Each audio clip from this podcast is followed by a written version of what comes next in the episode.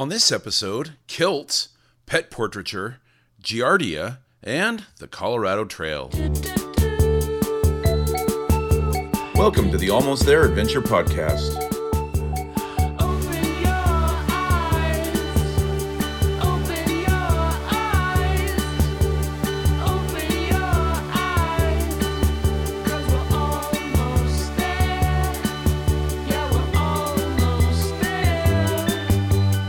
Hosts, Severia Tilden, Jeff Hester, and Jason Fitzpatrick.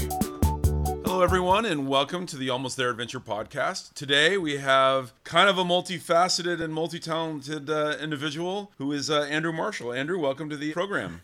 Hi, thank you. Thanks for having me. Yeah, why don't you do better than I could do and uh, introduce uh, our audience to you? Um, yeah, uh, you say multifaceted. I, I usually say um, lack of attention span on on one thing or one sport. But um, I'm the managing editor of Backpacking Light. I'm also their uh, podcast producer. Um, I am the co-founder of BackpackingRoutes.com with Maggie Slepian and Jeff Garmire, and I'm also a, a freelance writer for a variety of of internet um, outlets, usually in the outdoor adventure space. I'm a painter. Uh, I'm a published poet.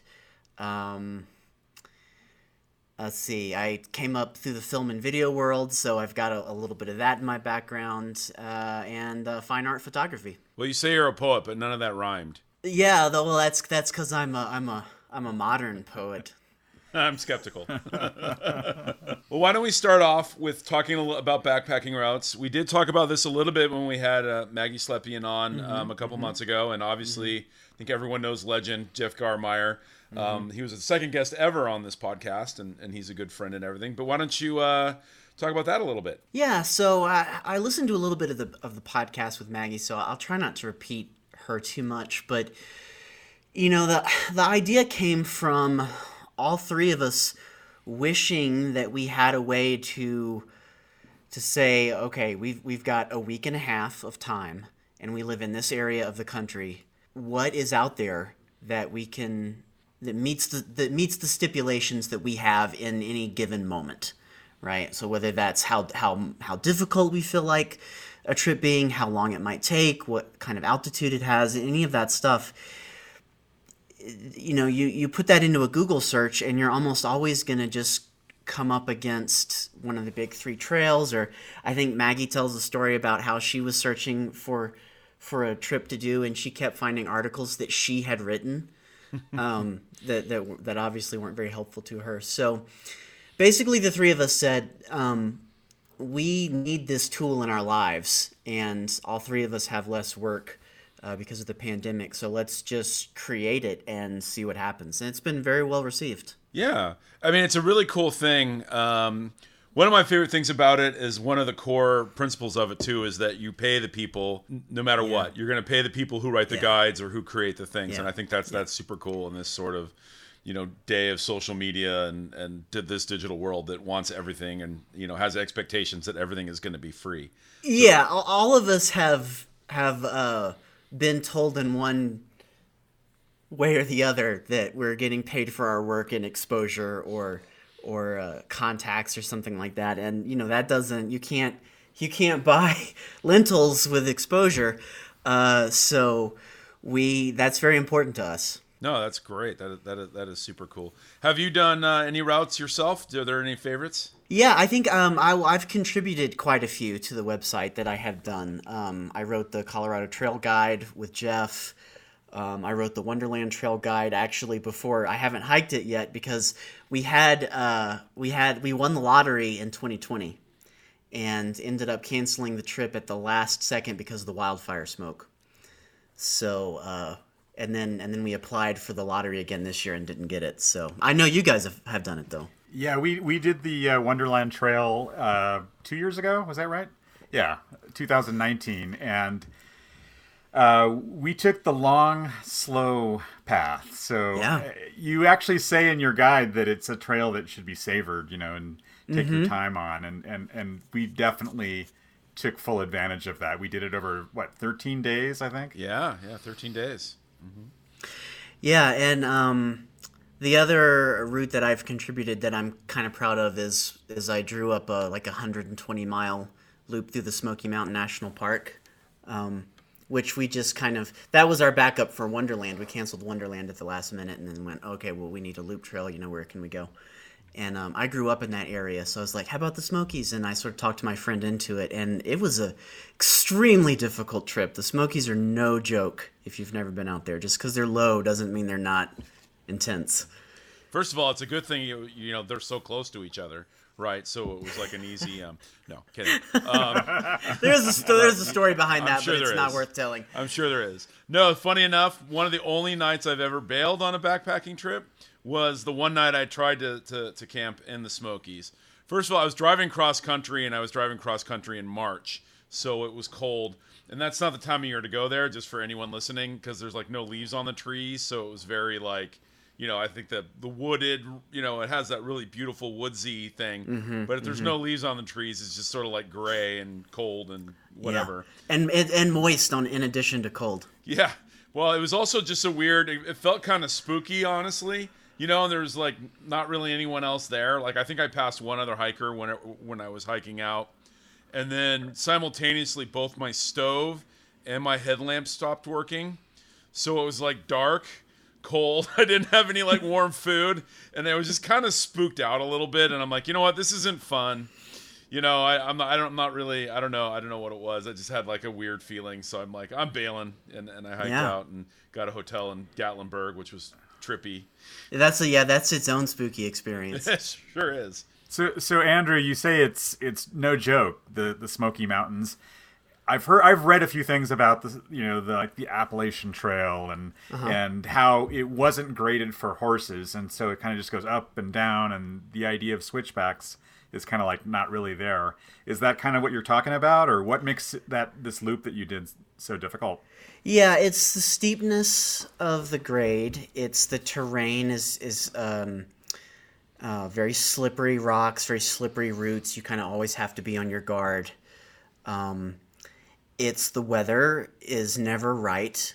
It's it's either uh, too hot and too humid and and swarming with bugs, or it's it's bone chillingly cold and raining at the same time. It's never snowing. I mean, it, it snows there, but it's more likely to be like right at that hypothermia, like edge of like 40 degrees and raining for and for days. It's not like out west where it will just rain on you for two hours and then the sun comes out. That's not how the Smokies roll. It's you just you get wet and then you never dry out for a week.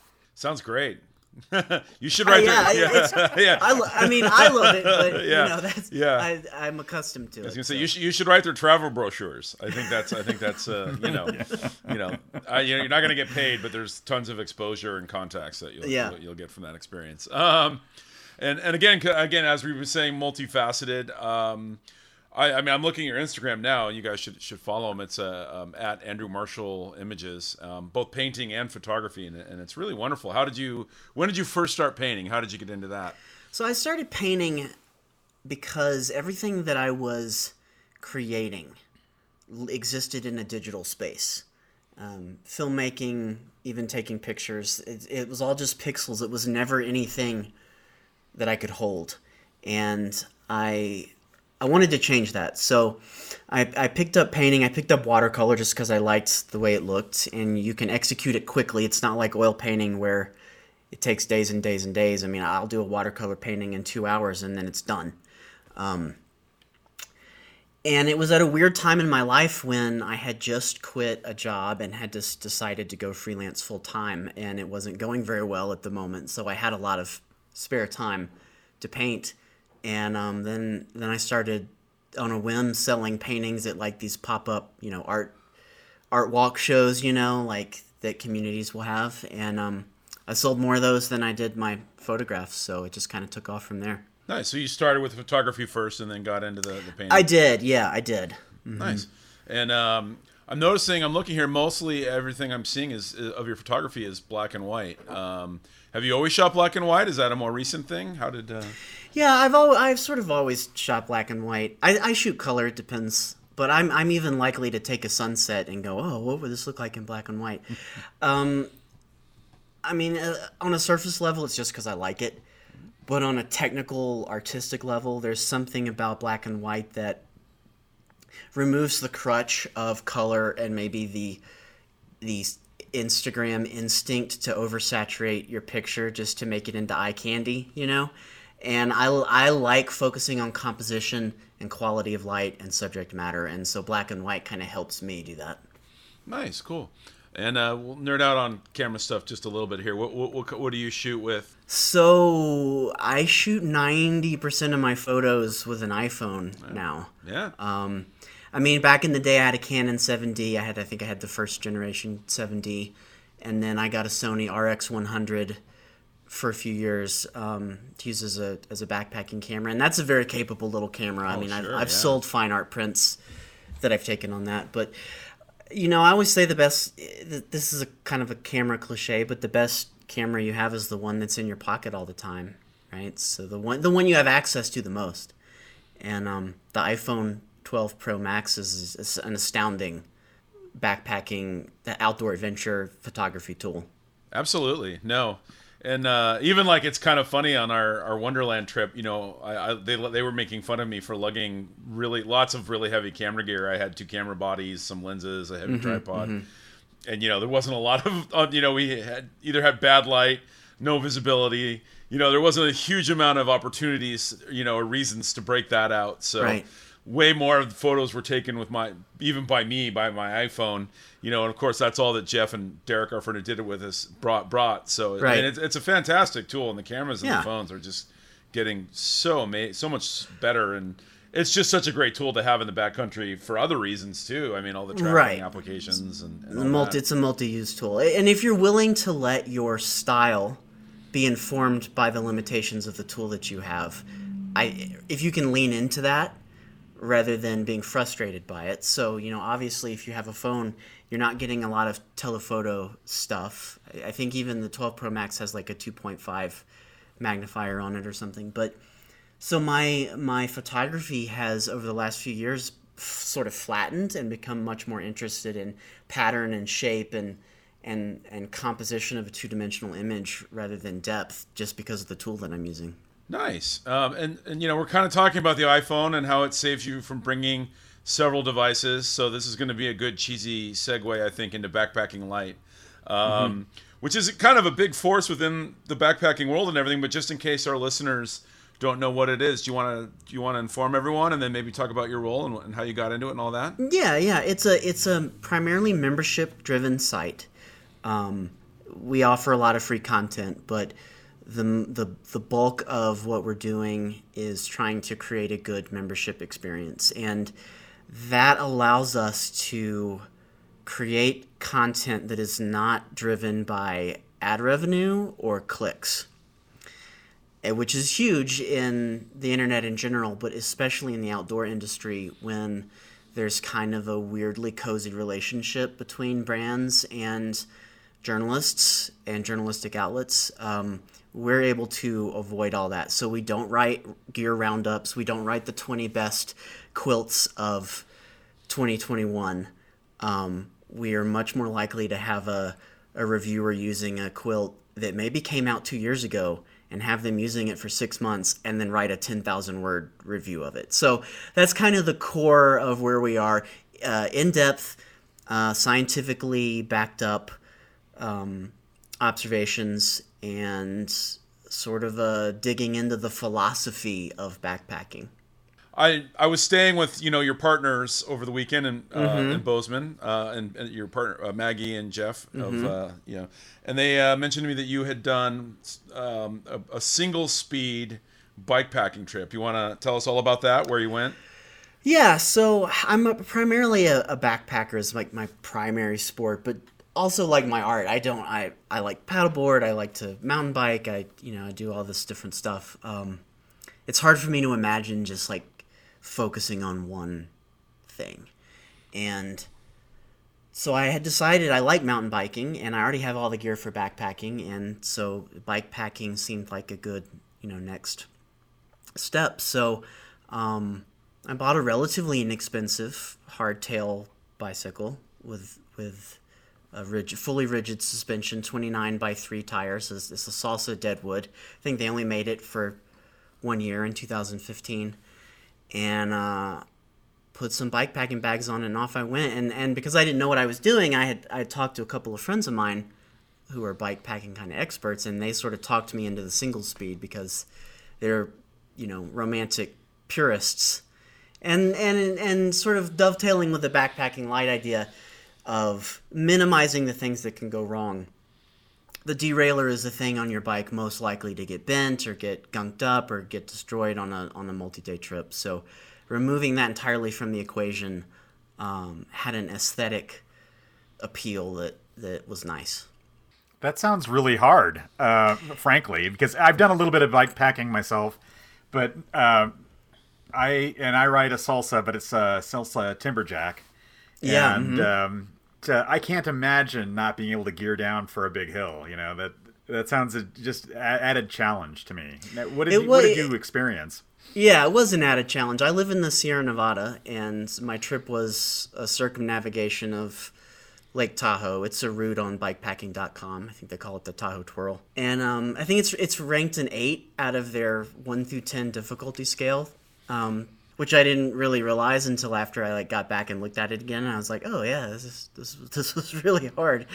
Um, yeah, I was just talking about this on our podcast with with my friend who convinced me to do a single speed, but pushing your bike is not necessarily a bad thing.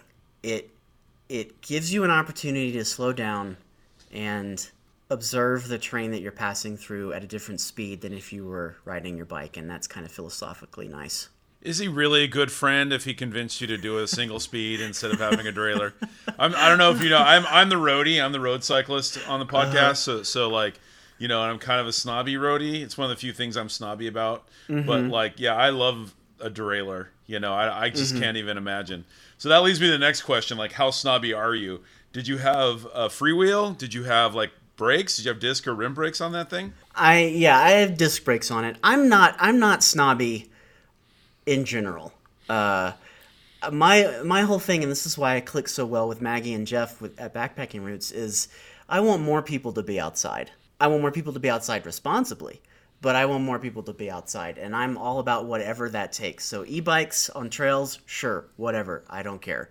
You know, uh, um, more people in national parks because of COVID, great. You know, like uh, there's things that come with that, but they're solvable issues. Um, so no, I'm not. I'm not snobby at all, especially about bikes where I felt way over my head really quickly because I like mountain biking, but I've never been the guy who's like taking my bike apart and putting it back together with different components. That all is kind of over my head. I don't know. I think derailleurs are going to get more people out because it's just a much easier, much Well, more- yeah, yeah. I mean, you know, I, that was a bad example on my part, but yeah, I'm just kidding. Yeah. yeah. and, and I kid as a snob, by the way. You know, I love people getting out and riding and doing whatever. And if, if it's a single speed is their thing, I'm totally fine with it. Mm-hmm, I just can't comprehend why. That, that that's my it's my own thing. It's my own thing to get past. So, so, so Andrew, this was was this your first ba- bike packing experience? And Yeah, If- it was. it was. So, did you? Are you going to do it again? And do you have anything uh, planned? I'm totally going to do it again. I would love to do one of these big, like, classic trips like the Western Divide or something like that. Um, and the, reason it's appealing to me is because you can go a lot farther, a lot faster. So I'm, I'm getting to a certain season of my life where getting out and in the woods for six months at a time is becoming increasingly difficult. And so the idea of still covering 2,000 miles in the mountains, in the woods, but doing it in 50 days as opposed to 90 or 150 uh, that's that appeals to me a lot Cool. How did you get into hiking? I mean, obviously you're in the industry, you're in it, you must love it. When did you first start? And you know, talk a little bit about your history. yeah so i've i've only been in the industry for three or four years now um, but i got my start uh, growing up in northern georgia eastern tennessee um, that kind of area around pisgah and the smokies and um, Nantahala National Forest, uh, Cohutta Wilderness, Big Frog Wilderness. So that was kind of my home turf, and uh, did a lot of backpacking with my dad uh, at that time. and so yeah, I just always something about growing up in that area. It's near the southern terminus of the Appalachian Trail. I read A Walk in the Woods, you know, as a teenager, and so it was just always something I was interested in and something I was going to do. And then in my early 20s, I lost my job um, during the recession, and it seemed like a good time to, to get out and and and hike the Appalachian Trail. And essentially, between then and now, I've I spent the last 10 years trying to figure out how to m- make this into a viable, you know, career in some way. And I tried a bunch of different things, and finally, the writing seemed to, to work. Nice. So you, you did the Appalachian Trail. Have you done either any of the either of the other Triple Crown ones? No, I haven't. I haven't. Um, I've done the Colorado Trail and I've done the Tarum Trail and I've done a co- you know a couple of these like sub 200 mile trails. But that's another thing about backpacking routes is that we all kind of realize that there's a lot of underutilized, really beautiful trails that can get you out in the woods long enough to have an immersive experience, but isn't so long that you have to blow up your life in order to have that immersive experience. And that aren't the John Muir Trail, right? Which is the like the only other thing that people know of, you know, that's a long trail that's not one of the big three. So Yeah, I think that's one of the th- issues that's uh, we're all kind of grappling with right now because there's that sort of Instagram worthy, you know, location that everybody sees and everybody wants to go to, and whether it's a particular trail or a particular mountain or wherever, and um, and it's social media seems to be driving people more and more to the same, you know, few spots. And there are so many spots that are absolutely beautiful that aren't on the you know sort of the instagram you know wheel of fortune you circuit, know so yeah. yeah that's right. I mean we could we could totally um have a great experience like you say an immersive experience without having to go to one of the same you know dozen places that everyone likes to go and Yeah. uh, so I, appl- I applaud you for that that's awesome Yeah, and I would even add to that that that there's more to being in the woods and the mountains than the big view. You know, the big view in the sunset. And maybe that's just kind of my East Coast background coming up where you'd hike all day and maybe get a view, but but probably not, you know. Um, and and there the the beauty is in you know the shape of the leaves and the the newt on the ground and the that weird fungus on the tree and and so I get a lot more out of those experiences than I do like the big open sweeping vistas that look good on Instagram. Um, how long did you take to do the Appalachian Trail, and, and, and what was that like? I did it in four months, right at around four months. So fairly speedy, not not record breaking by any means, and, and I didn't start out doing twenty mile days, but um, at the time I, I was out there to hike and and that's what I did, and I didn't really spend a lot of time in town or taking zeros or partying or, or, or much of that stuff. I I like being in the woods and um yeah, it was a great experience though. I you know I met some people on day one at the bus station in Maine and, and hiked with them the whole way, so that was nice. Oh, cool. So you went, you actually went uh, southbound. I did. Well, I lived in Georgia at the time, so I liked the idea of walking home. Nice. Was it pretty cool? What month did you start? in? I can imagine it might have been a little chilly, uh, chilly at the rollout. I started in July, um, and so July in Maine is hot and humid and bugs. Um, but that's when you have to start there because you can't start any earlier because the the river crossings get too bad, you know, in the Northeast with the snow melt. So, yeah, and then ended in mid November, and so that's when it really got cold and and damp. Was finishing up the trip in the South in the Southern Appalachians. That was the year Hurricane Sandy came through, and so we were in the Smokies and got you know I was wearing chacos and a kilt, and one day it was you know 65 degrees, and then the next day there was three feet of snow on the ground.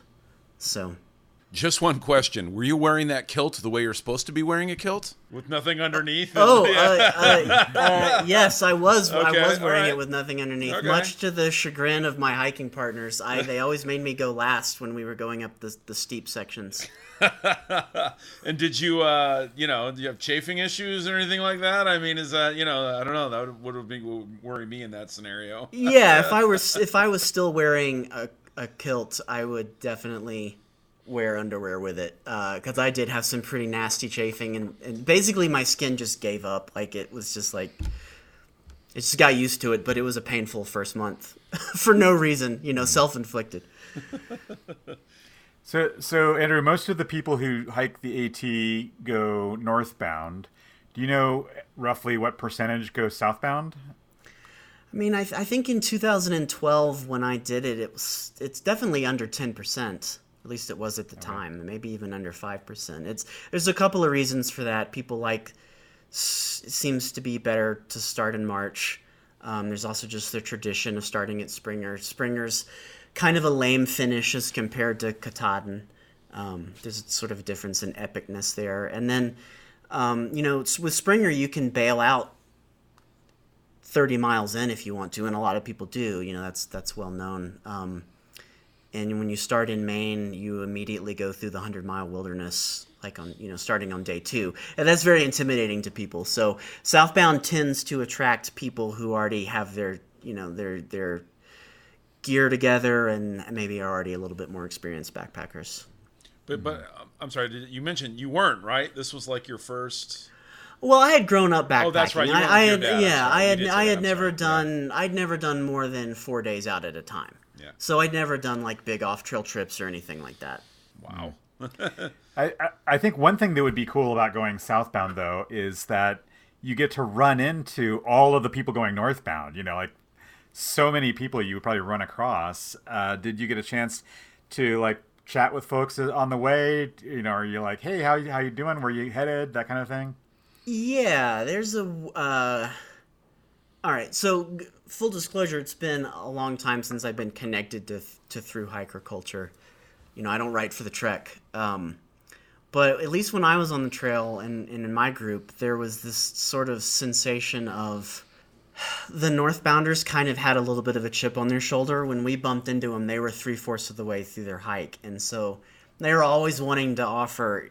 It's one thing if you say, "Hey, what's you know what's coming up in a day? What's what's a, a challenge?" But it's another thing if you're just sitting there and and they want to just dump info on you as a way of saying like, "Oh, look at what I've already been through," you know. so there's a little bit of that, and then also you know your your groups are passing each other, and you're sort of you're sort of jockeying for uh, space in the shelters, and I don't know. There there was a weird kind of northy and southy disconnect. I think. Two different teams, huh? yeah. it has sort of has that sort of has that vibe to it. I don't know if you remember, I, or from the Maggie thing, I believe it was because she had wrote she wrote a great essay about kind of touching on snobbery, but it was about um, you know not having hiked the Triple Crown or whatever, and uh, you know, Yeah. like it's as if you know in some ways some people seem to think you're less of a whatever if you you know again it's a great accomplishment, but it, but but yeah, it is kind of a you know there really isn't any room for snobbery in this stuff, and yet it seems to seems to want you know some people seem to want to do it.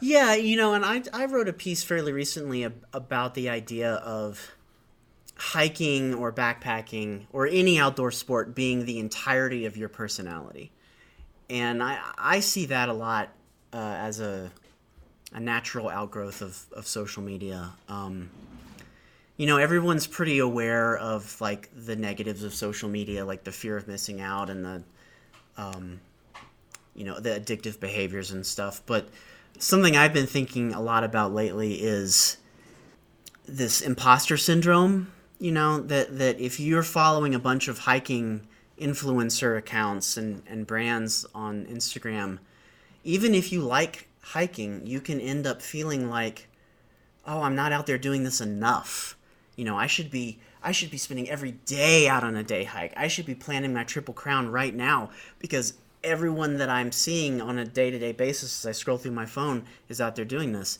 And i don't i mean surely some of those people that's not the entirety of their personality but on instagram it is right? Because that it has to be in order for them to to get sponsors or or uh, you know things like that. And i just don't think it's healthy. I think human beings are made to have a variety of experiences and a variety of hobbies and um, hiking and backpacking doesn't you know you don't have to spend every day outside you can stay inside and work a puzzle and that's okay Not in LA because the weather's too nice here year round. You, you do actually have to be outside every day, or, or you're or you're just wasting it. No, I But kid. you don't have to be hiking. You can you can do Yeah. road biking. There you go. Or you It's can right. go bike packing. Yeah. Or you Yeah. can go paddling. Yeah, there's you lot- can do yeah, your puzzle outside in the park. That's fine too. Yeah, you good, know. good, good There you point. go. Yeah. Actually, funny enough, we get it's the opposite down here because it's like it's 90 degrees outside right now, and it's it's not very Yeah. comfortable to be You don't outside. wanna be out, yeah. I'm Yeah. quite happy here in the air conditioning, talking with you two. Yeah, that's that's a great that's a great thought, Andrew. About you know, it's a it's a really great observation. I, I read that article about you know like backpacking Instagram sucks. It is kind of true, and I have to say I've kind of you know I I don't I'm not a backpacking only kind of guy. I do probably more hiking than backpacking, and um, uh, I have a, I have a couple of Instagram accounts, kind of for that, that. That was my thought process at the time. So, like my hiking Instagram account kind of focuses on hiking for the most part, and then my personal Instagram account, you know, I, I I'm playing pickleball. I'm you know on a paddleboard. I'm uh, riding a bike. You know, doing other things, and so. I always kind of struggled with a little bit, you know, like is that doing a disservice to the people who are like following me in in the hiking stuff, or you know, should I kind of combine them all into one, or what? I don't know exactly what the right answer is, but it's a really interesting conversation, and I think that's true. Is that we do other things besides just backpacking or just hiking, and and that's good and healthy, and it's worth sharing, and you know, so that people don't have this expectation that they need to be out there seven days a week on a trail somewhere. Yeah, yeah. Every time I every time I publish an article somewhere, I get you know ten or twenty new followers on Instagram who are all there for the backpacking stuff, and I like to then spam my account with just like ninety nine percent cat photos for like a good solid two weeks of my cat so that so that people you know because and i and i say this this account is is going to be a lot of cat stuff if you're here for the backpacking you might you might want to look elsewhere I'm just asked, do you have an Airedale Terrier? I'm looking on your uh, your Instagram here, and, and I see a painting of what looks like an Airedale Terrier. oh no that that was probably a uh, a commission Okay, yeah. yeah yeah actually so pretty early in my painting career someone said hey can you paint my dachshund and i was like okay you know because i needed to pay my insurance that month and and i did and then i i did i spent a i spent a few years doing pet portraits it's a weird niche but it, you know No, that's a cool. Yeah. Yeah. It's funny. We had one when I was a kid. That's why I saw it, and it bit Mm-hmm. it bit everything. It ate every like all the furniture in the house. Yeah. Ate a hole in the wall, a large thing Yeah. of carpet, and whatever. And it, I mean, yeah, I think we had it for about a year and a half before we gave it away, and you know, Yeah. the, but it's legend. Chris, the dog, the Airedale's legend. Yeah. you know, lives lives pretty large. So I saw it, and I had brought up a fun, a fun slash you know hard memory of childhood. Oh yeah, yeah, yeah. No, you know, Maggie and I like to think that we're the only two cat people in the outdoor industry, Mm-hmm. and we sort of lean into that. Um, I don't dress my cat like Maggie does because Yeah. my cat, my cat would would murder me in my sleep if I did that. But Yeah. um, He- Heisenberg is a dapper cat. We talked about that in Maggie's thing, and I finally Mm-hmm. met Heisenberg in, in person over the weekend. So in his, Yeah, in he- his tuxedo, yeah, You he's a good-looking cat. he, he Yeah. is. He's a sharp little fella. I mean, I personally I think orange cats are better. This, but you know, it's okay. Everyone's no one's perfect. So you, you're doing a lot of different things. You're kind of like a Leonardo da Vinci of you know the outdoor space. It sounds like you know, Oh, that's just poetry me out. and Don't that. writing and that's a that's a lot to live up to. I know, but um, you know, just a lot of different things. So like, how do you manage all of that? And is it just sort of like what moves you on a given day? Do you have to slice up your week? Yeah, that's a good there's question. a lot going on. You know, you've got some Yeah. beautiful artwork, beautiful photography, the writing that you've done that's you know thought provoking, and you know the websites, the podcast, probably five other things that I'm not even mentioning. So Yeah, I, you know, I, I do a lot of thinking about this by necessity because I, I spend a lot of time going, having a lot of fun, you know, working on a photography series and then suddenly feeling guilty that I haven't painted in a while and then having the associated fear that, oh, I haven't painted in a while. Am I losing my edge? You know, am I going to have to spend some time remembering how to do this? Um, I don't have a good answer or a short answer for how to balance a multifaceted creative life. I you know, one of the things with backpacking light, one of the reasons I love working for Ryan Jordan is because he understands that people are not their jobs and is very supportive of of me exploring other other things and giving me the time and the space to do that. You know, my my my job with them is not soul sucking. It's not all consuming, and it's that way on purpose. Um, and this is a very rambling answer to your question, Jeff. Um, and I'm sorry. I like that. it. So I've tried. I've tried different things. So I've tried saying, okay, morning is writing time, and I'm gonna wake up and I'm gonna write, and then I'm gonna check my email. You know, or morning is painting time. So uh, getting a creative task in early when you have the energy for it before you get dragged down by the ad- the administrative stuff is very important, I think. Um, and past that, I just try to to have a balance of all the things that I'm interested in, and I try not to let a week go by without painting and taking pictures and writing, um, because once you get out of the habit, it, it gets harder to jump back in. It's kind of a silly question. Is, is there a favorite of yours though? Is there one that you find yourself doing more than the others? If, if you know, if you're not sort of regulated, you don't have deadlines, or you're not like scheduling yourself. No, uh, no, no. There's not. Um, what the the most useful thing about it is, is that I like to let my brain solve problems in the background while I'm doing other things. So sometimes that's just like I'm totally blocked, and I'm just gonna go take a bath or you know have a bike ride or go on a, a walk with my wife or something. But sometimes it's as easy as okay, I'm stuck on this essay. I'm going to paint for a while. And and shifting tasks like that is not only satisfying because you're not stressing out about trying to push through whatever creative block you have, but your brain is solving that problem in the background while you're also being productive and creative and then you can sort of switch back to it. So, I find being multidisciplinary um, I don't have a favorite discipline, and I find it very helpful for uh, uh, solving creative problems in individual disciplines. Nice. And uh, and you said you did the Colorado Trail.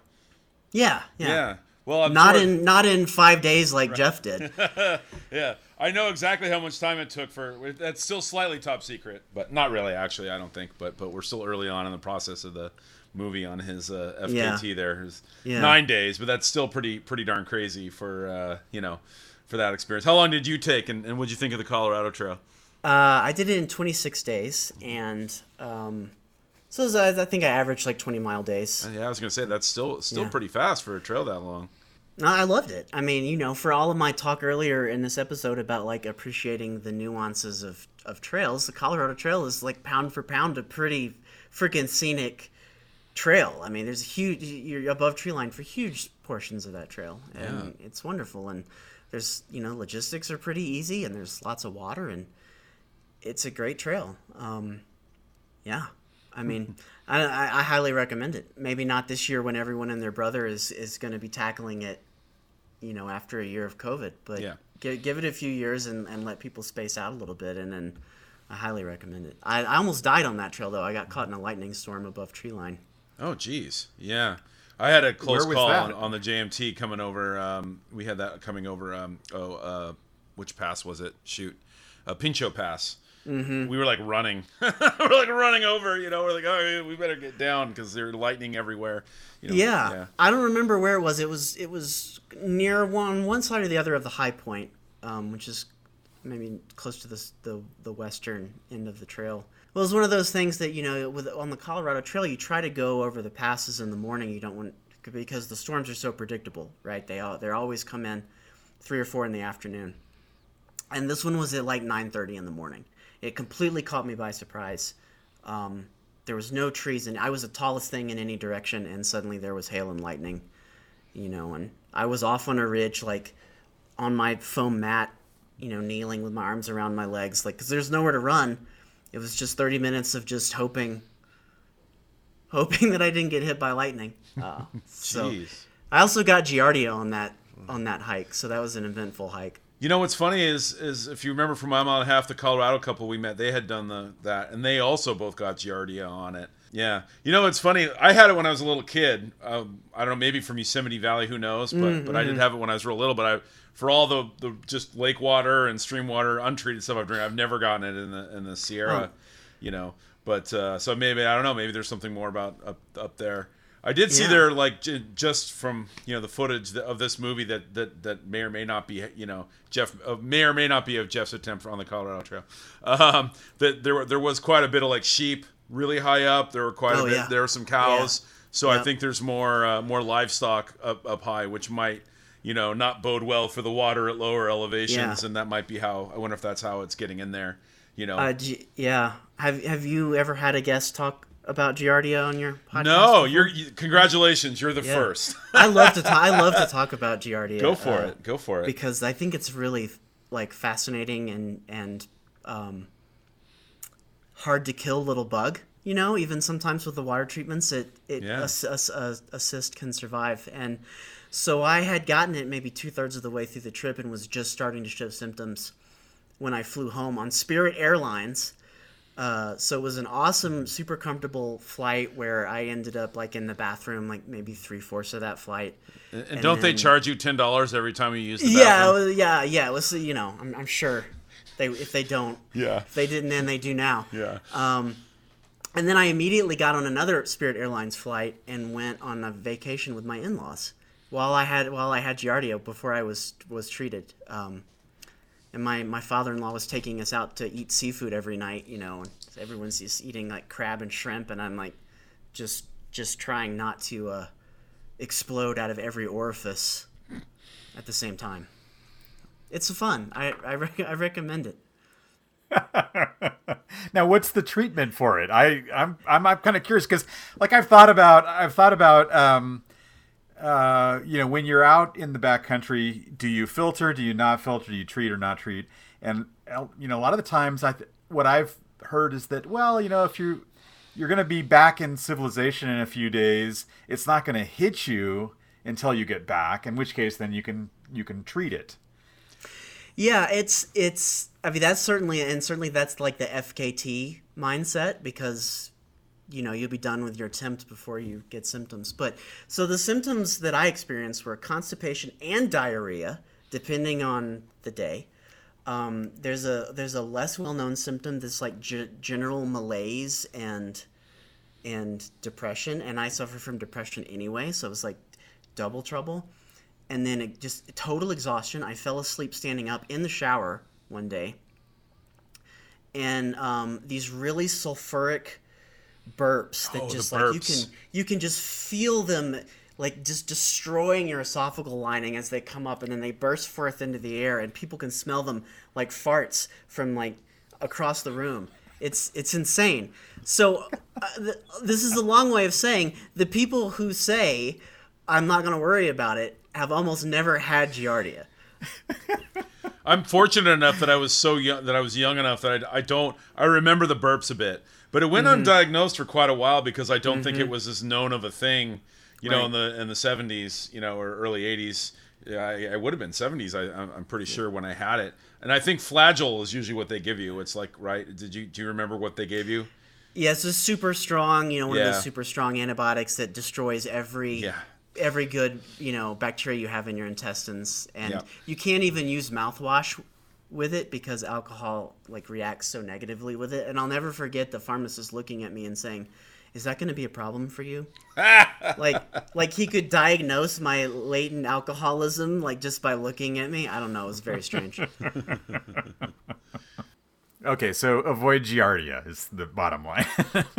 i'm sort of an evangelist for not not um no matter what your water looks like you never know who has stuck their poop stained fingers in it 10 seconds before you walk by Mm, okay. You're right, I, but I do think it does also somewhat depend on where you are. Like I like in the Sierra, I always sort of look at well, if I'm at a lower elevation in the Sierra, I, in the Sierra, I am definitely you know filtering it. But when you're up high and you and you can kind of see like the the snow on the side of the mountain melt, melting in directly into the stream coming right down. Generally, that's one of the situations in which I'll drink. Or if I know there's no livestock and no mules or no trails like above me, I generally feel safe. But disclaimer, you should you, you should probably filter. And now that I have the little BeFree, which is just so much easier and faster, Oh, yeah, those that are makes great. it it makes it. Uh, Jeff actually turned me onto that. Um, Yeah. It's uh, it makes it much faster and easier of a process. The old ones back in the day took like forever. Like I had, The the pump ceramic MSR filters. oh yeah, I had the old MSR. Yeah, they're cranking for like an hour to get like half a half an Nalgene. I'm willing to admit that my trauma of of you know dissolving the the window the rubber gaskets off the side of the airplane window that I was on uh, is is uh, informing my extra caution in this matter. Okay. Um, I want to take it back just a little bit to something you kind of mentioned at the end of one of our what we were talking about a little while ago about like just how much more crowded it's going to be this year. And I'm wondering if you think this is kind of a fad and like a reaction to the pandemic that now everyone's a camper and a backpacker and a hiker. Do you think how much of it do you think is going to be retained? Do you think this is going to be a permanent thing or do you think like 5 years from now no one, you know, it's going to be kind of back to where it was or close to where it was like pre-pandemic? Yeah, that's a good question. If you'd asked me two weeks ago, I would have said this is probably good. You know, people people are probably going to be into this. But then I read an article about all the dogs that people are returning to shelters from Yeah. from from pandemic puppy buying, and that made me think if if people can get over a dog, you know, like a dog, then maybe they're going to get over you know the suffering that comes with the, the that they weren't expecting, you know, from being out in the woods. And you're a cat person, so I mean, And I'm a cat person, Yeah, so yeah. yeah. Um, no, I think some people will stick with it, obviously, and you know, in a perfect, beautiful world, what would happen is is all these people who experience the outdoors for the first time this year are also getting super into conservation and, and leave no trace and calling their representatives and asking for national monuments to be expanded and increasing the budget for national parks but I don't I don't know how much surface level experience in the last year translates into that level of commitment. Mm-hmm. Do you have any ideas on how to get people from point A to point B? How do you get them from like, hey, this national park is pretty beautiful. I like it here. I'm going to get into camping and maybe even try backpacking. How do you get them from that point to the point where they're like, oh yeah, this leave no trace thing is pretty pretty smart. I think I'll start doing that, you know, and and and maybe I will write my uh, congressman to support you Yeah. know conserving this this land and I have I have higher level ideas. Like I'm I'm a my wife's a teacher, my dad's an educator. I have a, a an optimist's belief in the power of education. And so I would certainly like to see more um, brands and outlets using their voice to talk less about gear and more about the philosophical aspects of traveling in the backcountry and what it means to you know to be hur- hurtling on this rock through space together. And um, so that's what i try to do in my own writing is is do things like that. And that's what i try to encourage my the writers who work for me to do. And that's where the direction we're trying to take backpacking routes um, is just to be aware that that we're reaching people a lot of whom are beginners and then it's about more than just your base weight and your gear layouts and you know if if you've got a 950 fill power down quilt or an 800 I can cut this question if you don't want to talk about it. Uh, but uh, you know, you mentioned that that you know you struggle with depression, and obviously a lot of people in the outdoor community, um, you know, do struggle with that. Yeah, it's- it's amazing. right? I mean, what do you, Yeah.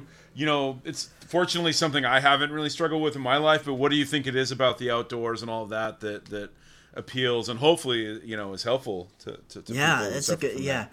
i don't well first of all i don't mind talking about it at all uh, i like talking about it because it helps people realize that they're not alone Yeah. Um, and yeah i started realizing how how much people in the outdoors struggle with it when i started talking to like um, ryan jordan at backpacking light struggles with it i know you know jeff i'm not surprising anybody he's been he's been open about it um, I don't. I it's a chicken and an egg type situation. I don't know if people with depression gravitate to the outdoors because there's some, you know, there's a lot of studies. The outdoors can help alleviate some symptoms. It's it's not a fix, you know, but it's an alleviation. It's a relaxation of the symptoms. Um, so I guess it's not a chicken and an egg type situation. I, th- I, I think I think people with depression and anxiety gravitate towards the outdoors uh, instinctively because you can get out there and you can almost immediately feel uh, a benefit if you're not also putting other stimulus into your system.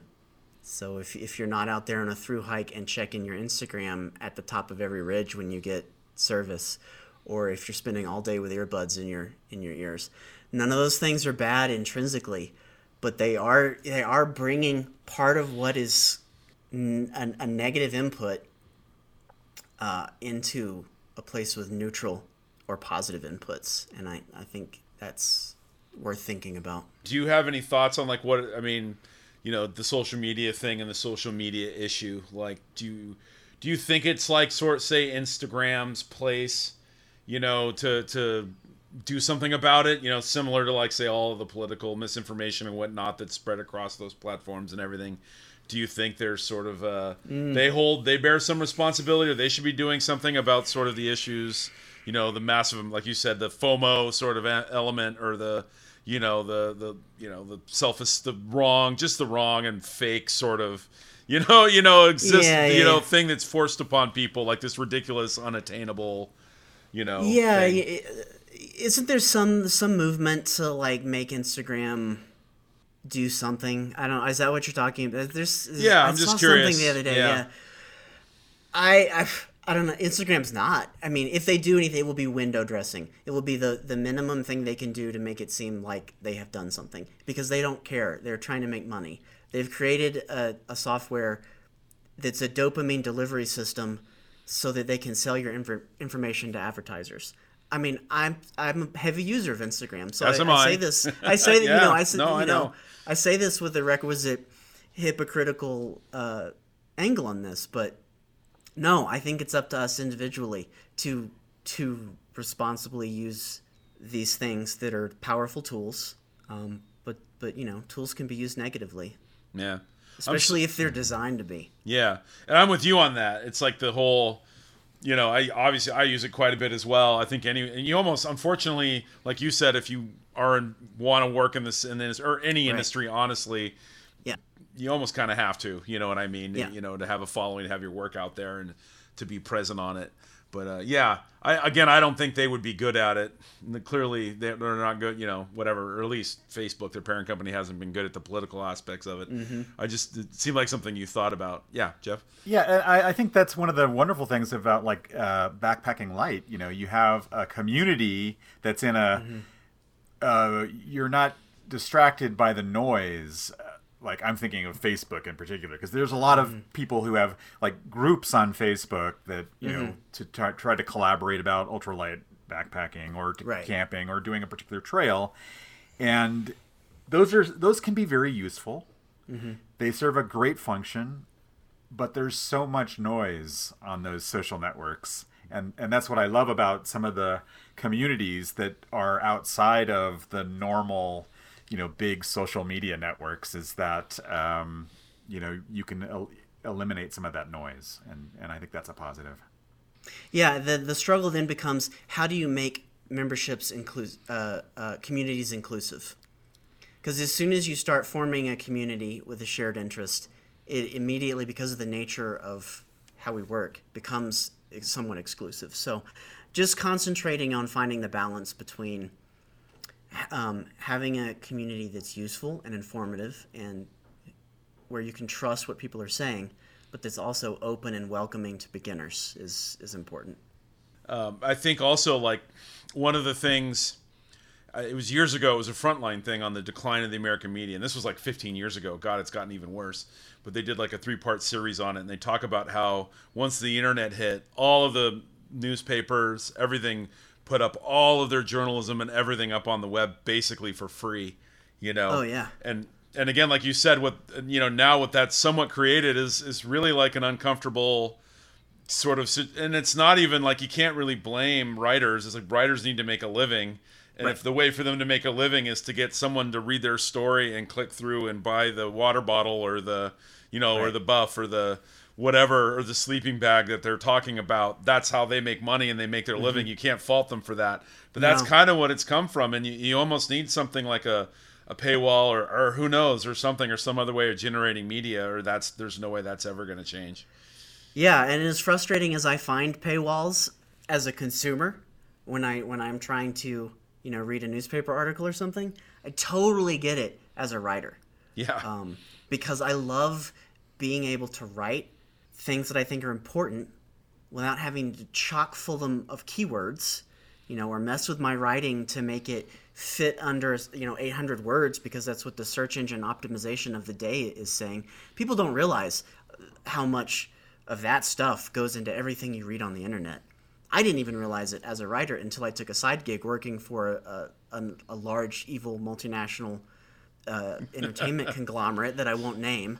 But but you know, my job was to write about products on Amazon that I'd never used and write about it in such a way that I never said that I used them, but that I implied that I had used them. And these were reviews.